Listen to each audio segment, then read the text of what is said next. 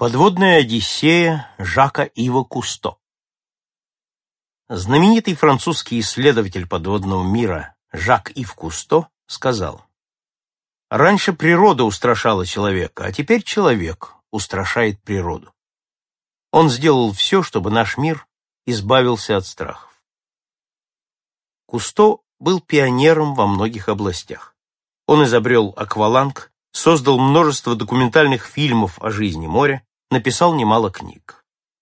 Морской офицер, герой сопротивления, океанолог, путешественник, изобретатель, археолог, писатель, режиссер, он стал самым знаменитым французом планеты. Еще до войны Кусто неожиданно для самого себя изобрел очки для подводного плавания. Это открытие вдохновило его. А что если создать аппарат, с помощью которого можно находиться под водой длительное время, без всякой связи с поверхностью. Так рождается на свет первый прототип кислородного устройства.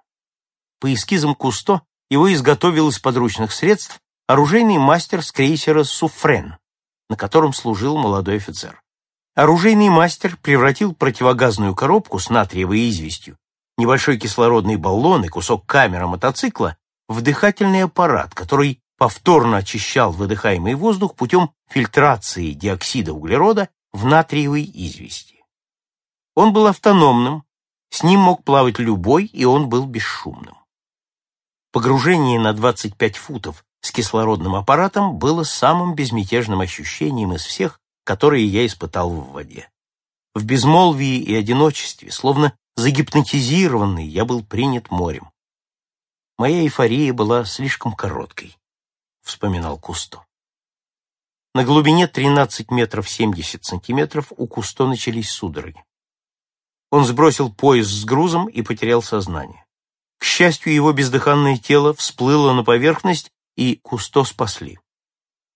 После этого в течение нескольких недель у него болели шейные мускулы.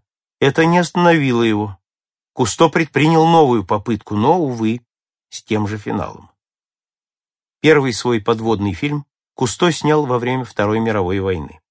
В те годы он уже прославился как отчаянный разведчик. Однажды под видом итальянского офицера Кусто проник в итальянский штаб и сфотографировал сверхсекретные документы, в том числе книгу шифров.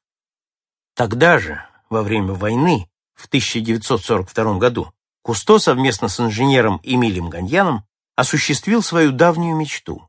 Изобрел акваланг, легководолазный дыхательный аппарат, который дает ныряльщикам долгое время оставаться под водой. После войны Кусто основал и возглавил группу по подводным исследованиям.